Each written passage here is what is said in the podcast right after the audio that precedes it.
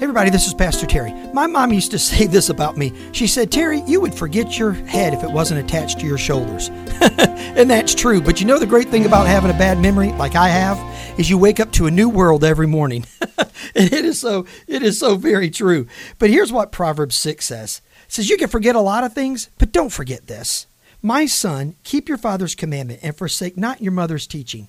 Bind them around your heart always. Tie them around your neck. In other words, keep your mom and dad's wisdom at the front of your mind and the front of your heart. It'll keep you out of some pretty bad ditches. It'll provide for you a better way to live. And I promise when you do so, you're going to have great, unbelievable grace for your journey. God bless you. Thank you so much for listening to this edition of the Grace for Your Journey podcast. I pray that it has been a blessing and an encouragement to you. Pass it around if you think it would help somebody. And we look forward to you dropping by again for another episode of the Grace for Your Journey podcast.